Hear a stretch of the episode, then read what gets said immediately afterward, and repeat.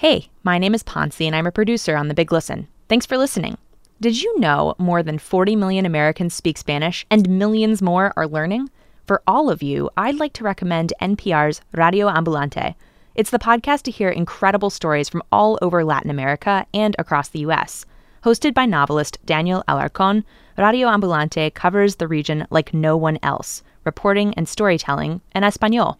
Radio Ambulante is on NPR One or wherever you listen to podcasts.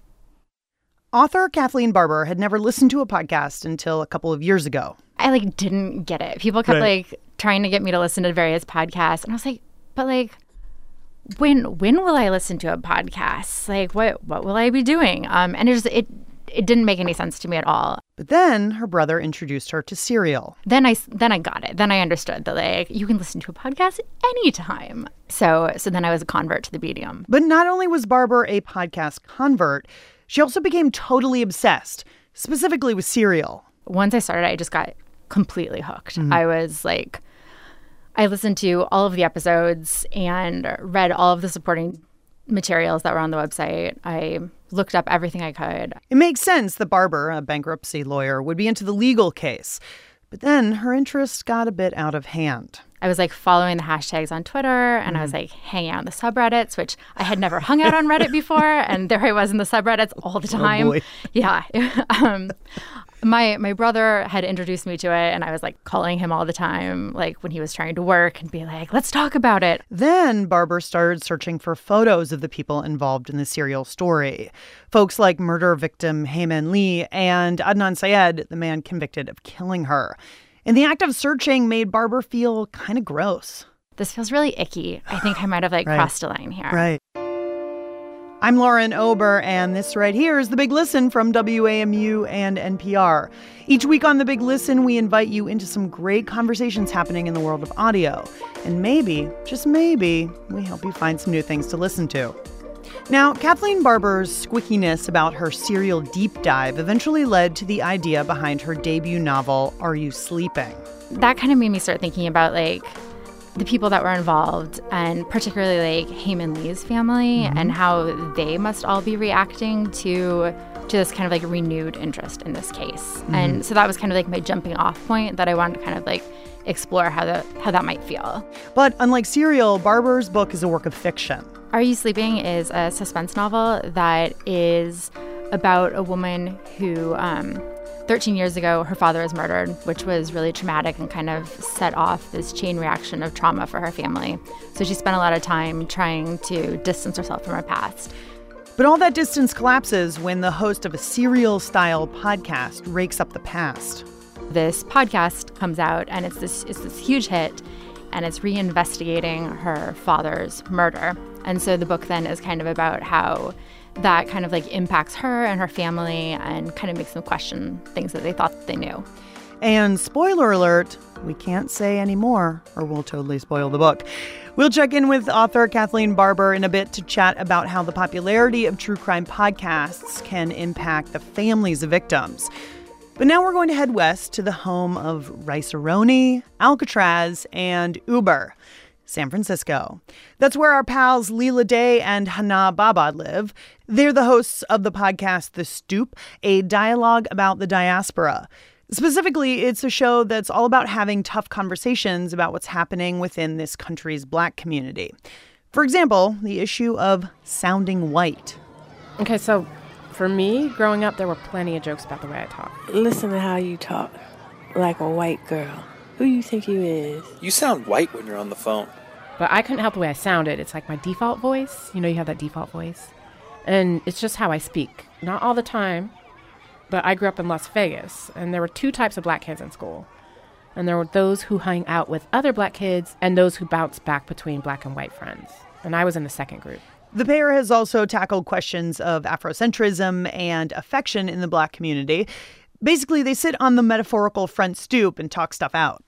Leila Day and Hana Baba, co hosts of The Stoop, welcome to the Big Listen. Hi. Hey. Okay, but I actually should say I should welcome myself because I we are in your studio in San Francisco right now. Yes, welcome. Oh, thank you. I didn't want to prompt you to welcome me, but that seems tacky, but uh, no, but you know, because I originally, because I, you know, we, we came out here to talk to a few folks, and originally I, I said to you guys, um, can we maybe we could do it on a stoop? Uh, maybe we could do the interview on a stoop, and both of you were like, Oh no, that's clever, Lauren, but no, that's not going to work. That's actually going to be garbage. So Yeah. here we are in a studio. Thank you for setting me straight, Absolutely. disabusing me of my very clever notion that that would be fun. I mean, it sounds like a great idea. We but thought in- it sounded like a good idea. We tried it before. Yeah. We've done it. have. Yeah. And um and you know we went on a stoop and we interviewed someone. We were like, this is gonna be amazing. It's gonna be organic and real. And then all of a sudden, you know, a plane goes by and a guy with the grocery cart and some cars beeping and so yeah. Didn't work. Um. So why is the show called The Stoop? What is The Stoop? Yeah, well, so we thought of the stoop because we thought it's basically like a place where conversations happen, like real conversations happen. Because it's it's a gathering point. It's a place where people sit and talk and sort of you know uh, figuratively let their hair down or what. I think that's what it is. Uh, that a lot of people have these the the frankest, the best, the most real conversations in their homes, and whether it's the front stoop, the back stoop, if it's your kitchen table, if it's your hair salon when you're in that chair and just talking to your stylist, it's just the real conversation that happens with with no filter. Did either or both of you grow up in an environment where that you did have that physical space to have those frank conversations? I did. I mean, I grew up, or my family's from the South originally. So mm. South Carolina had those big balconies and people would sit outside. And I remember like, visiting, and that was just where everything came out. All these conversations came out. I just, I, I just loved it. And, but in my home, it was like the kitchen. The kitchen Yep. was the stoop. You know, mom had the hot comb, was pressing your hair. Those were that's a time when it would happen, right? And you'd have you'd be sitting there in that hot comb chair, and mom would be pressing the hair, and your sisters and brothers and everyone would come out, and they just start talking about stuff. Yeah. So it was it was the kitchen, like yeah food. i mean I, I it's kind of the kitchen for me uh, in this in sudanese culture and back in sudan when i lived there we have like communal eating in one big tray so it's one gigantic tray and then plates the plates are on it Yep. Everybody's around that tray eating together from the same mm-hmm. plates Right. if if you can imagine that Yeah.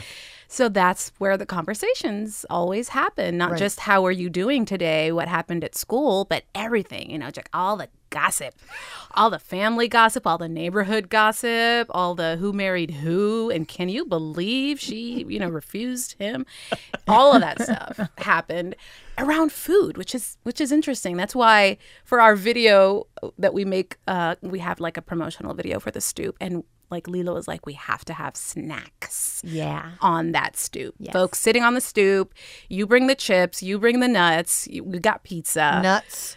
nuts. Come on, who's eating nuts as a snack? I know. Yeah. That's not fun. I didn't bring the nuts. I brought the nuts. I brought yeah. I brought like yeah, I brought nuts. I brought watermelon seeds so you can c- crack and throw it away. That's converse. That I causes conversation. those. I never had those. I did.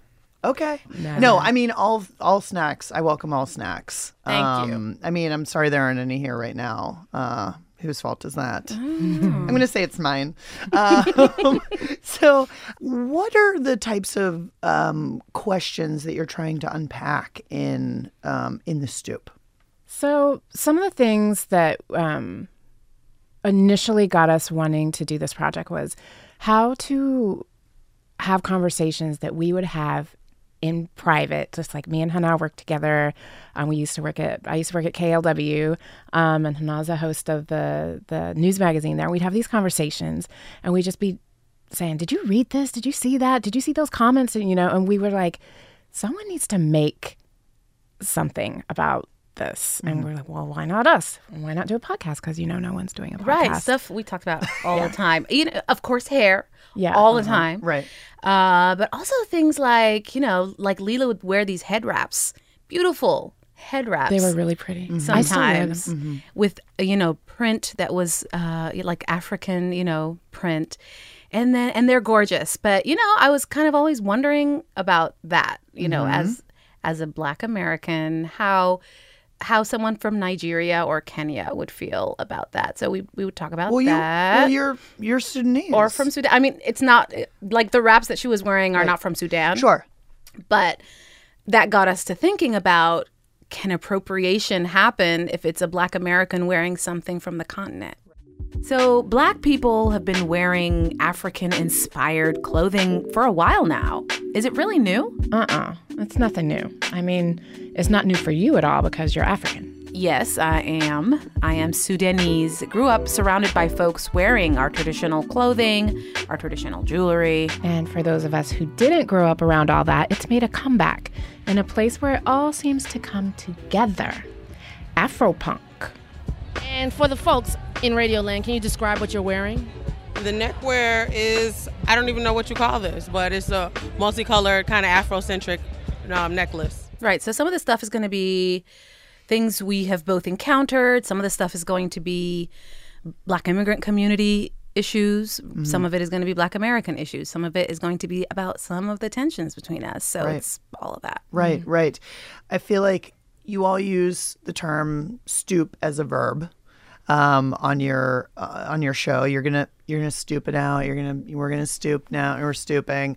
Can we do that together? Can we just like Let's sit in out. our yeah? Can we do that? Yeah. What do you want to stoop out? Well, I want to just check in with you guys because I know you said you know because you did this episode where you're like we need to pause, we need to take a break, we need to sort of check in with ourselves. This is the stoop. I'm Hana. I'm Leila. Today we had an episode planned for you, but with everything that's going on in the country we thought maybe it's not time for it right now. We've changed our minds. We realized like we needed to step back. We needed to really just regroup and think about just taking a pause because you know on the stoop we're talking about really difficult things and we needed to give ourselves and our audience just a little bit more space. How are you all doing as black women living in America in 2017, just how are things? How are you doing? Mm. I've been checking in every day with myself, you mm-hmm. know, just to feel like what, you know, how am I feeling about things today?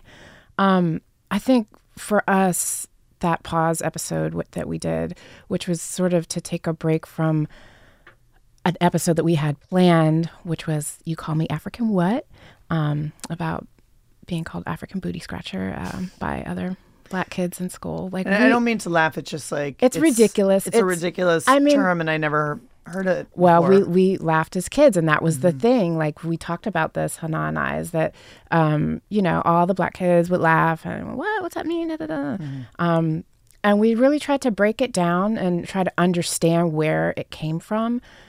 But I feel like we woke up that morning and both of us like texting for like at six in the morning. It was supposed to drop the next day. It was supposed to drop the next day. Mm-hmm. And, you know, I was like, we we can't drop this right now, you know, no. and Hana saying, I know I thought this no. exact same thing. Okay, plan B. And we are not the type of we're it's me and Hana. That's it. That's right. all. That's right. it. So we don't have like a team to be like, okay, let's push episode 17. Right, you know, we don't I'm gonna have a, a, next episode then.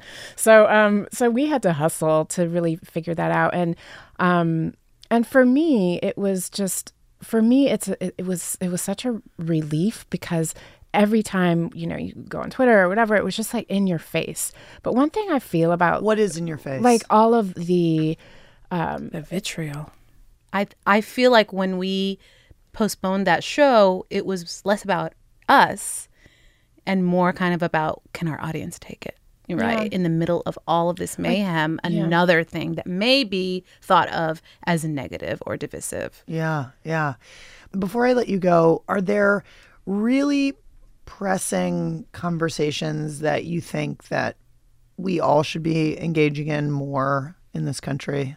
Or like what are we not getting? That we need to be having conversations. Mm-hmm. But if you don't talk, if you don't know your neighbor, if you don't know a little bit about them, cross the street, knock the door, you know, just like the old fashioned talk to people. Mm-hmm.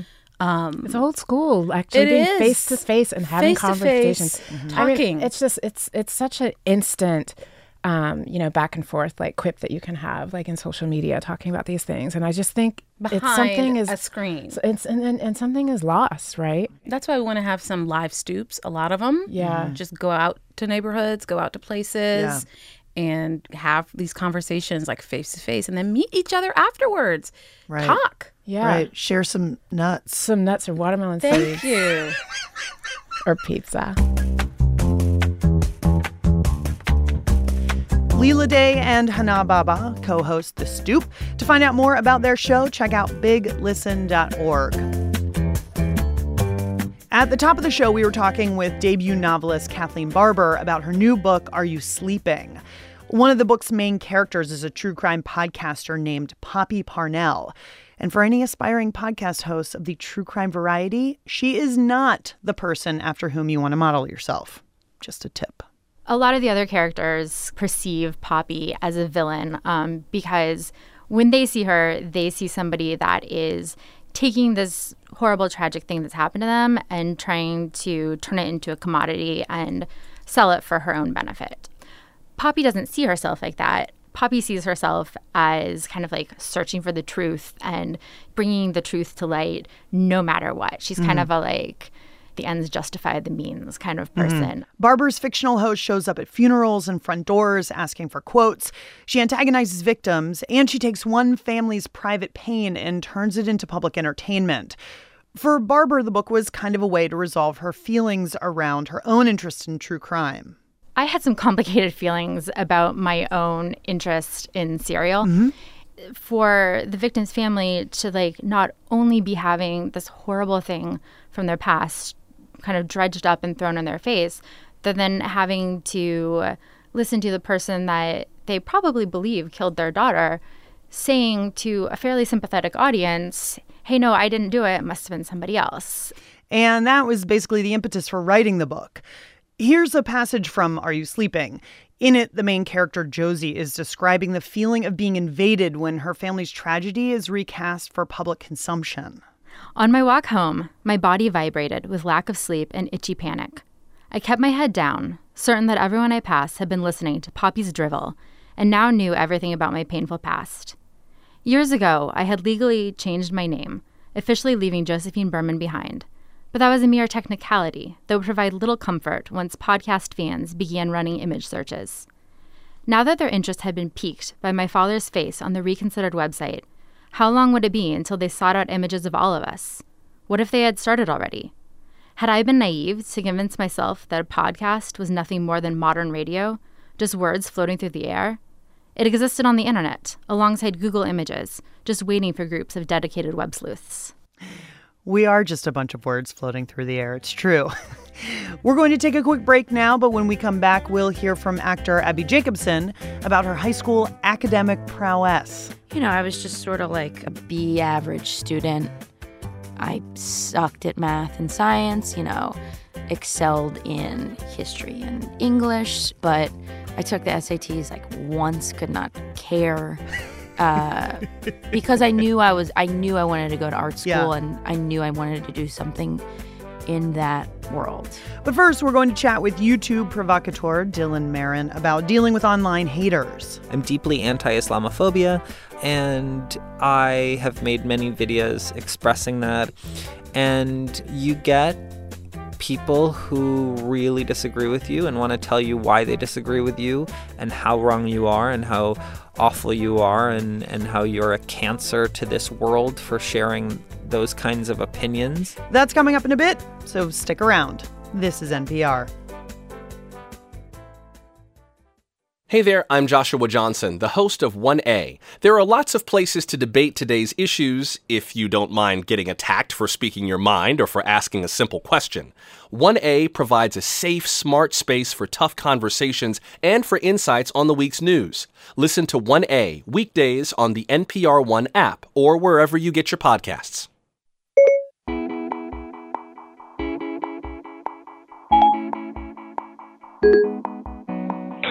Hi, this is Diana from Virginia.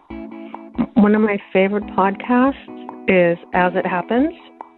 Their news stories are full of puns, and if you listen to Wait, Wait, Don't Tell Me, you can often be able to finish those strange questions that they ask. He has a full beard, he has long hair, and he can be seen standing outside the courthouse in Kitchener, Ontario. Also, most days he is wearing only a tight pair of underwear. Why? Well, his sign says it all. It reads, Return my bong. We reach Jeffrey Shaver in Kitchener. Mr. Shaver, who has your bong? Uh, that would be right now. It would be in the possession of the Waterloo Regional Police Department. I've been listening to As It Happens for at least seven to eight years. That's it. Thanks. Bye bye. Hey, pals, welcome back to The Big Listen. I'm Lauren Ober, and if you're like Diana from Virginia and you're a dedicated longtime listener of a podcast, let us know all about it. Call up the pod line at 202 885 Pod 1 and give us your recommendation. We love to hear what you love. Speaking of love, our next guest has been working really hard at that. Dylan Marron is a video maker who gets a lot of hate online for his work. He got a lot of attention a few years ago for a video series called Every Single Word, where he cataloged all the lines read by actors of color in particular movies. 16 and a half, sir. I guess we're gonna miss the hullabaloo after all. She's too scruffy for me. Those were the only lines delivered by the sole actor of color in the movie Moonrise Kingdom. So you can understand how Marron's button pushing might attract some internet venom. With his new podcast, Conversations with People Who Hate Me, Marron's trying to practice radical empathy by confronting the people who bully him online. Today, I'm talking to Josh, and a little while ago, Josh sent me this message. You're a moron. You're the reason this country is dividing itself. All of your videos are merely opinion, and an awful opinion, I must say. Just stop. Plus, being gay is a sin. So, I am going to call Josh right now. Yikes. Dylan Marron, host of Conversations with People Who Hate Me. Welcome to the Big Listen. Thank you so much for having me. Okay, so I just want to start by letting you know that this conversation that we're going to have right here is not with someone who hates you. So you can feel like this is a safe space. Okay. Thank you so much for the safe space. Like I may have anonymously trolled you online, but it's Good, anonymous, just so you just don't to know. prepare. Yeah. No, I, I I love it and support it. I had to get into the headspace of people who write you nasty messages. Yeah, you gotta, you know, call me a inexplicably because I'm gay. So if my right, if I had a wife, I would encourage her to cheat on me. But you know, you would bless. welcome that exactly. I would say, in fact, please. You know, like And don't I go out in the world. Yeah, yeah. right. So obviously the um the the title of your podcast is very self-explanatory, Mm-hmm. but why don't you give me a little bit of the backstory of why you wanted to go down this road? Yeah. Um so uh it's funny. Uh I feel like I am sitting literally in the same geographic place uh, when I started doing public work on the internet because I made a video series called Every Single Word and I was interviewed for NPR two years ago almost exactly and i was Mhm. sitting in this exact room talking about it and that was just the beginning of my experience of kind of doing public social justice slash entertainment activism Mhm. work on the internet so i've been making uh, that kind of work for a while and especially over the last year um, as my profile uh, or, or my presence online was really growing and, and I was getting a much bigger fan base for my video work, um, I, I was getting also a significant number of, of hate messages. Mhm. Um, now, I want to be clear. Uh, in in this podcast, I go about this pretty safely. Mhm. Um, if someone has sent me a death threat or um, is they are harassing me, I Mhm. I'm not going to reach out to them to talk Right. to them. Wait, so I just want to talk. I mean, most people Mm-hmm. Yeah. don't get death threats. You know, like I don't get to go see what an accountant is Right. doing all day and critique his or her Uh, work. right, right, right. But Yeah. um, but you have a public job and a public persona. But Mhm. so people are are so mad at you that they're threatening you. Well, I deal with a lot of social justice issues that in my liberal bubble echo chamber seem like no-brainers, right? Right. Like Black Lives Matter. Mhm. Of course, I'm a supporter. I've I've, you know, uh I am firmly against police brutality. Um I uh am a big advocate for sharing diverse Muslim voices so that we kind of don't paint all of Islam with this, you know, huge paintbrush and pretend it's a monolith. Mm-hmm. You know, 1.6 billion people aren't a monolith and it's just fueling Islamophobia. So I'm deeply anti Islamophobia. Um, and I have made many videos expressing that. I've critiqued toxic masculinity pretty publicly. And um, you get people who really disagree with you and want to tell you why they disagree with you and how wrong you are and how awful you are and, and how you're a cancer to this world for sharing those kinds of opinions. Um, and, you know, the messages I was getting really made me shut down sometimes. Mm-hmm. It's it's it can be debilitating. You wrote to me, you're a moron, you're the reason this country is dividing itself. All of your videos are merely opinion, and an awful opinion, I must say. Dylan Marron represents some of the worst aspects of liberalism. When the police aren't there, sensitive young men like you will be the first to go. Also, being gay is a chemicals thing in your body, but similar to addictions that people have, it's an addiction that you can control.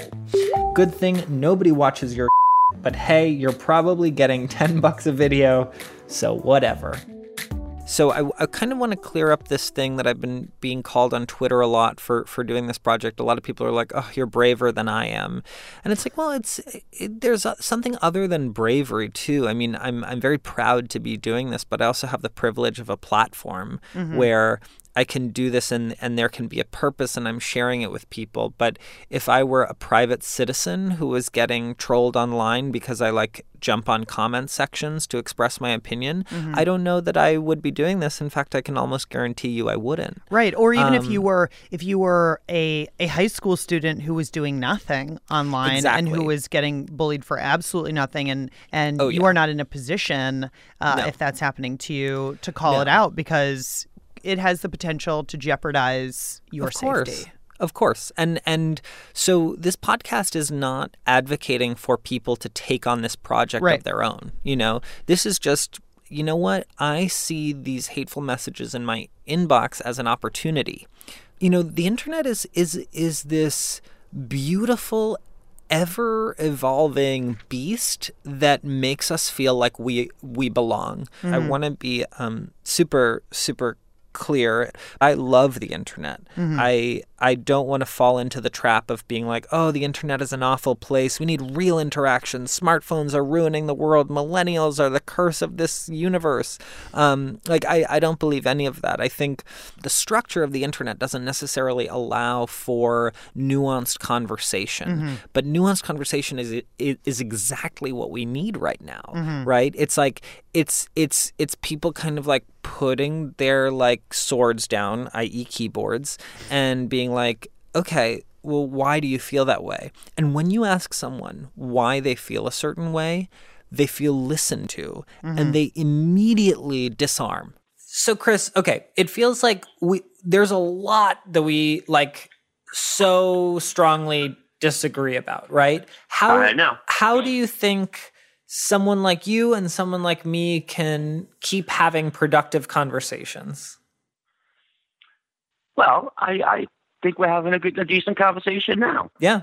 Um, by by being civil, by not saying things like I said to you when I when I texted you. Uh, let me go back to the because, notes. because those are non-starters, and also by not saying, "Oh, you feel this way because you're racist," and because because that kind of talk that that's used shuts down conversation. Okay, once you call someone a racist without really knowing them, and I'm not saying you did. I'm just saying that when people do that, that's got to stop because then then there's no conversation. Uh, we have to be civil with each other, like you and I are being today. What is your approach when you go into this? What what what headspace do you have to get into to talk to people who have written you, you know, messages like uh, "being gay is a sin," also like "you're the dumbest person ever," you know? Yeah. Well, I always talk to them beforehand. Sometimes they want a phone call, you know, just to hear my voice, to kind of like hear it out, suss out the situation, make sure I'm not like going to basically, you know, troll them by Mhm, exposing them or or taking their interview and editing it and that was actually very very challenging before we had any episodes out Mhm. because they didn't have the proof and and in fact many people I talked to or or tried to get on the show, some were very interested at first and then they pulled out when they were like, you know what, I actually think that this is a setup. No, thank you. And sometimes they would block me, and Right. that was so frustrating because I was like, wait, no, like I didn't even have the opportunity to like send you an episode, Right, you know, right. to be like, no, this is not not, not that at all.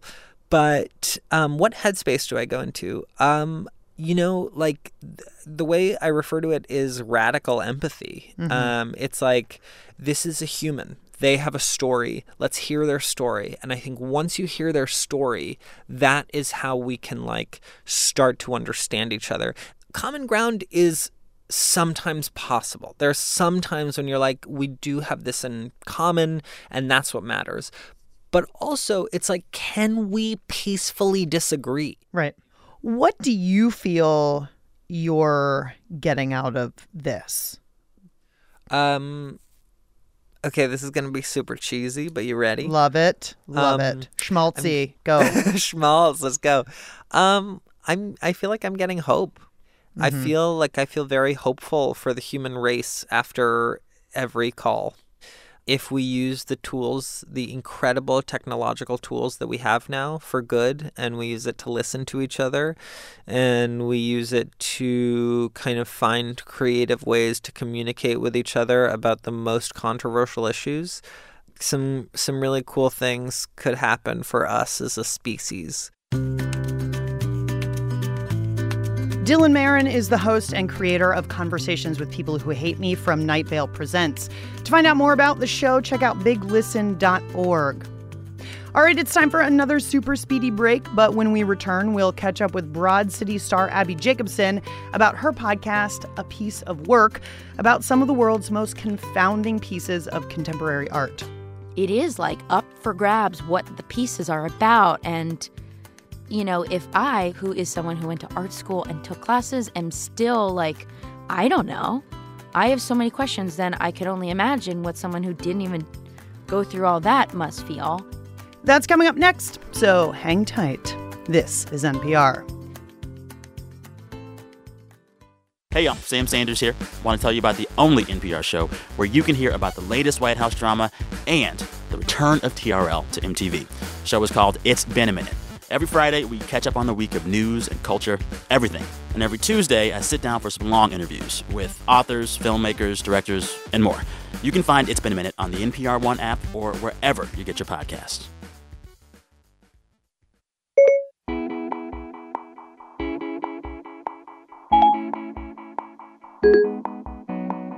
Hi, my name is Jude Watson, and I live in Seattle, but right now I'm hiking the Lycian Way, which is a long distance hiking trail on the Mediterranean in southwestern Turkey. One of my favorite podcasts to listen to, especially while I'm hiking, is called Sounds of the Trail. Sometimes the show is deep. Last night was just another kind of sad night. I went fly fishing and, you know, got to camp pretty early and was just trying to enjoy myself, but it just kind of that wave of being alone hit me and I'm just kind of over it. And sometimes it's hilarious, like when you hear hikers talk about measuring the success of their day by how solid their poop was. I have one, two pairs of socks. I have one pair of clothes, mm-hmm. you know, and most of us really stink so bad. It truly has the full range of human experience. Hey, pals, welcome back to The Big Listen. I'm Lauren Ober, and Jude from Seattle called us up from the Lycian Way in southern Turkey. No big deal. Well, if, like Jude, you're listening to a podcast on some sort of exotic trip, let us know about it. Call us up on the pod line. The number is 202 885 POD 1. Actor Abbi Jacobson's come a long way since her art school days at the Maryland Institute College of Art. Since then, she's created and starred in the hit TV show Broad City on Comedy Central, which just began its fourth season. Four and three and two and one, one.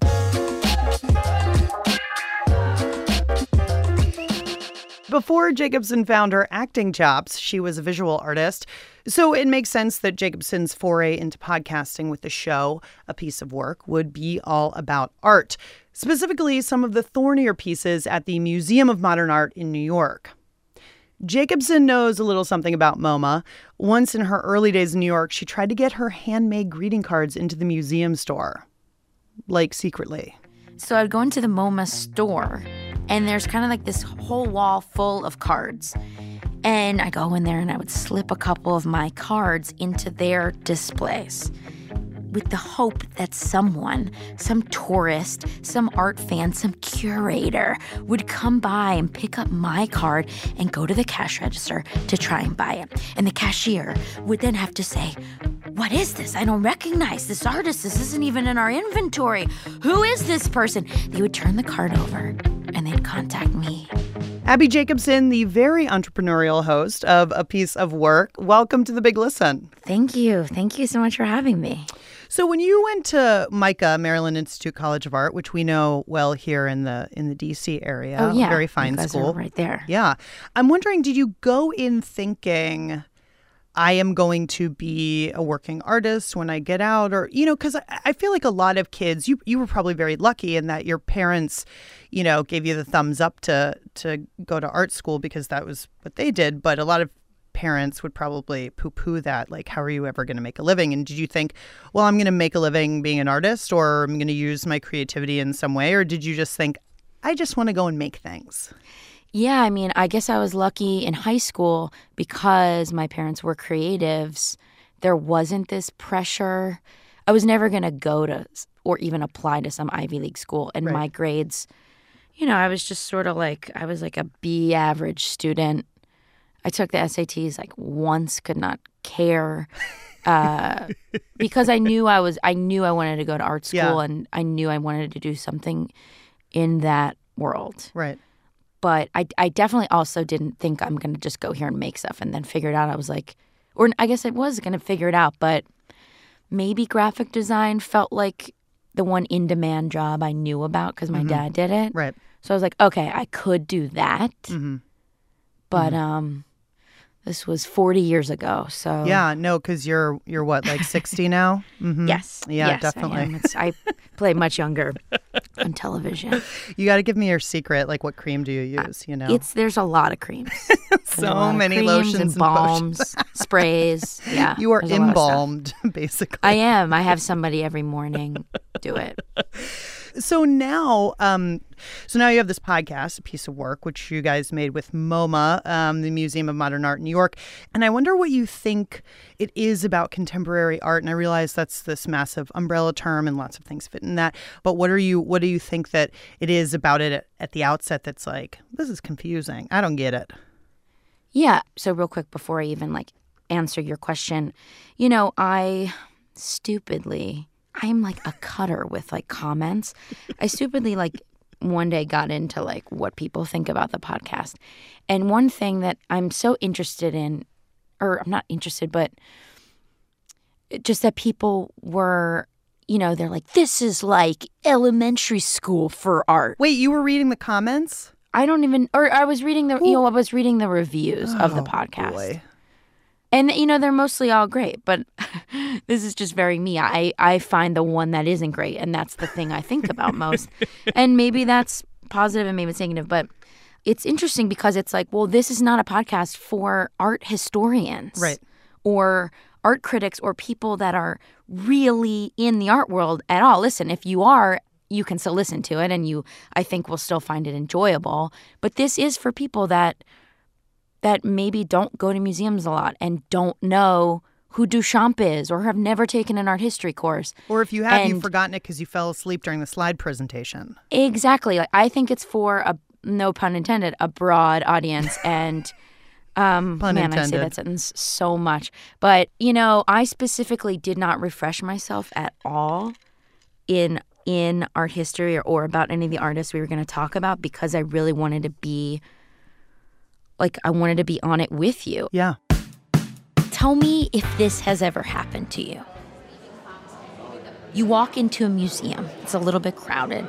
There are people taking selfies next to famous art. And finally, you find yourself, like these people, in front of a painting, like a Jackson Pollock.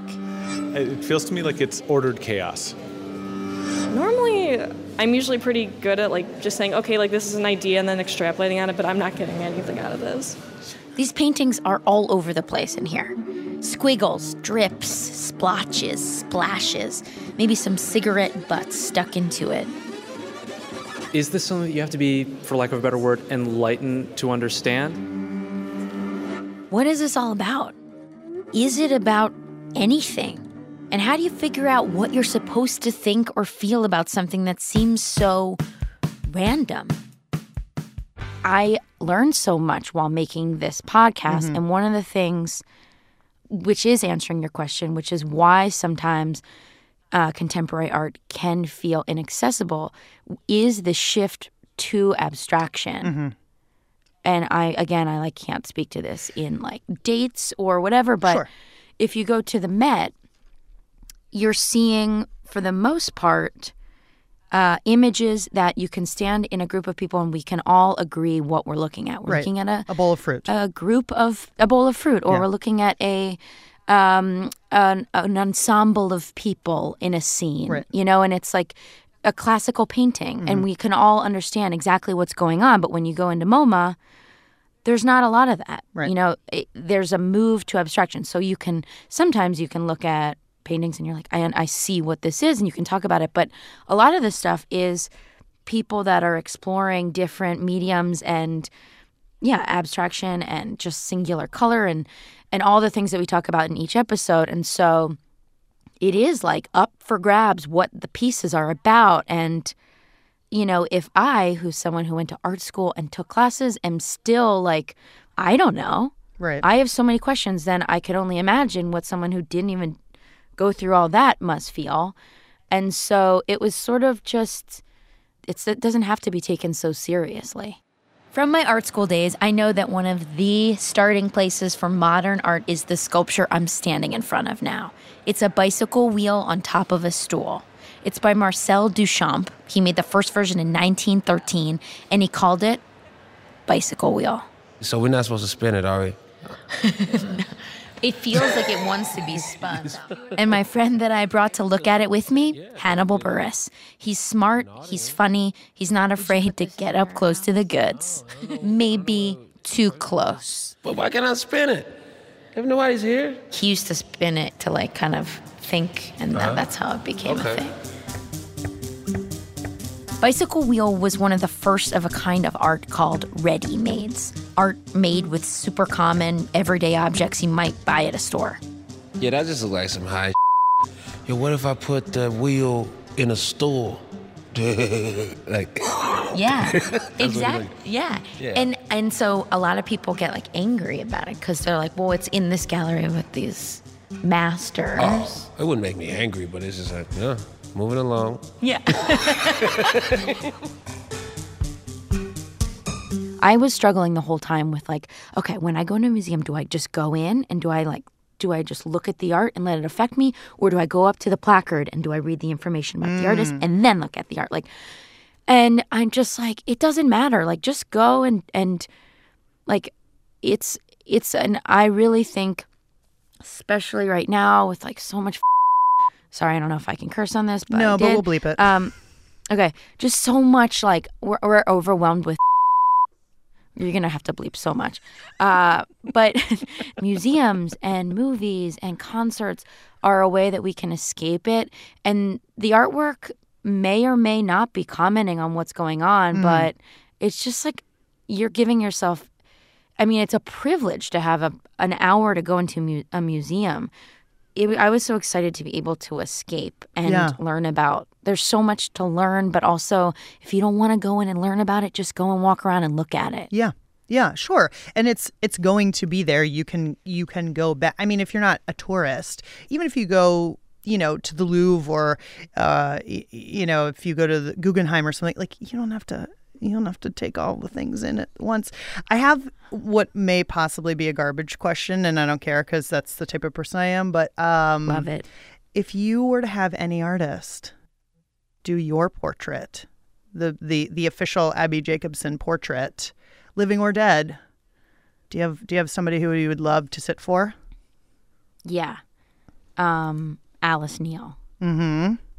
Why? um who is not alive she is one of my favorite painters and her portraits. I mean, she I think that was like her main thing. I'm Mhm. not like a that knowledgeable, but um I think she was like Harlem painter Mm-hmm. and would paint like really well-known people and then like her neighbors. Yeah. Um and they're I like that they really represent the person, Mhm. But also you see her hand in it, so it's you see the the paint strokes and it's not perfect. Um I like that nobody's perfect on it. Yeah. Yeah. In them. Uh yeah, she would be who I'd pick. All right. Well, so if anyone is listening, can make a a um a good replica of an Alice Neel of Abbi Jacobson, you know. Yes, please copy her work and and please put try and in make it. look exactly. Yeah.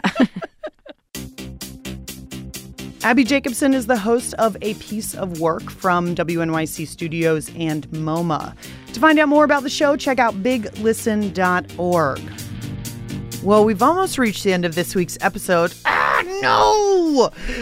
Before we let you go, it's time for C-H-A-R-T-G-R-A-P-H-Y. Chartography is our 60 second mapping of the Apple podcast charts. But we're not looking at number one or even number 100. We're looking at number 289. And if your podcast has reached number 289, seriously, go take yourself out for an ice cream sundae or something, because that is pretty great. Okay, today's 289 is a little show with a very long name called 50 Things That Made the Modern Economy. It's from BBC World Service. Hello, it's Tim Harford here. So every episode, he goes through and details one particular thing that has brought us into the modern world or that we sort of can't live without. Things that you literally would never think of, like radar. I mean, I guess unless you're a pilot, you wouldn't think anything about radar. And the busier the skies, the more useful radar would be at preventing collisions. Also, you should really listen to that episode because Tim has the most perfect pronunciation of that Icelandic volcano that shut down air traffic. Eyjafjallajökull. He talks about market research, which is something I literally never have thought of. But then, being the world's first market researcher wouldn't have been an obvious career move for anyone. Apparently, back in the day, when cigarette companies were trying to sell more cigarettes, they thought, "Oh, wow, women, we should sell to them," and so they they called cigarettes torches of freedom and used them as an instrument of women's liberation. Probe and manipulate our consumer psyches. They also talked about plastic. The material of a thousand uses. Basically, our lives could not function currently without plastic. That sounds hyperbolic. Uh, he talked about paper money, which I, again, have never given any thought. It seems like I don't give a lot of thought to anything. It might have been obvious if you thought about it. I feel like this podcast is a really good way to help you seem like really interesting at parties. Much as peacocks impress peahens with their tails. Just listen to this podcast, get a bunch of trivia, stick it in your noggin. 50 things that made the modern economy. Helping you win parties with all of your rando knowledge. Want to listen to the big listen on the go? Well, you can. Just go to Apple Podcasts or NPR One or any fine purveyor of podcasts and hit the subscribe button. Then we will appear in your feed every week, just like magic, I promise. Also, check us out on Facebook and Twitter. We're at Hear Big Listen. That's H E A R Big Listen. If you have something you want to get off your chest, like, say, state secrets, you can email us at biglisten at WAMU.org. The show today was produced by Daisy Rosario, Poncie Rutsch, and Abby Holtzman. Jake Cherry mixed the show. I, Lauren Ober, was wishing we'd just stop with the hurricanes already, okay, people? We don't need any more rain, you know what I mean? David Schulman composed the theme music. Other music in the show came from Army Navy, band, not the store. Special thanks to Timmy Olmstead and Al Reynolds for always giving us a boost. The Big Listen is the brainchild of boss lady Andi McDaniel and her boss man, JJ Yore, and is produced by WAMU and distributed by NPR in Washington, D.C., capital of America. And now, a few final words from Kathleen Barber, author of Are You Sleeping? It's a thriller about what happens to a murder victim's family when a podcast reinvestigates a crime. You know, when you think of true crime now that you've written the book, what is your sort of gut level feeling about it? I think that I kind of approached true crime a bit more cautiously Mhm. than than I had in the past. I mean, I don't think that like being interested in true crime is inherently bad. You know, I think a lot of people are are interested in it because they're like very human stories.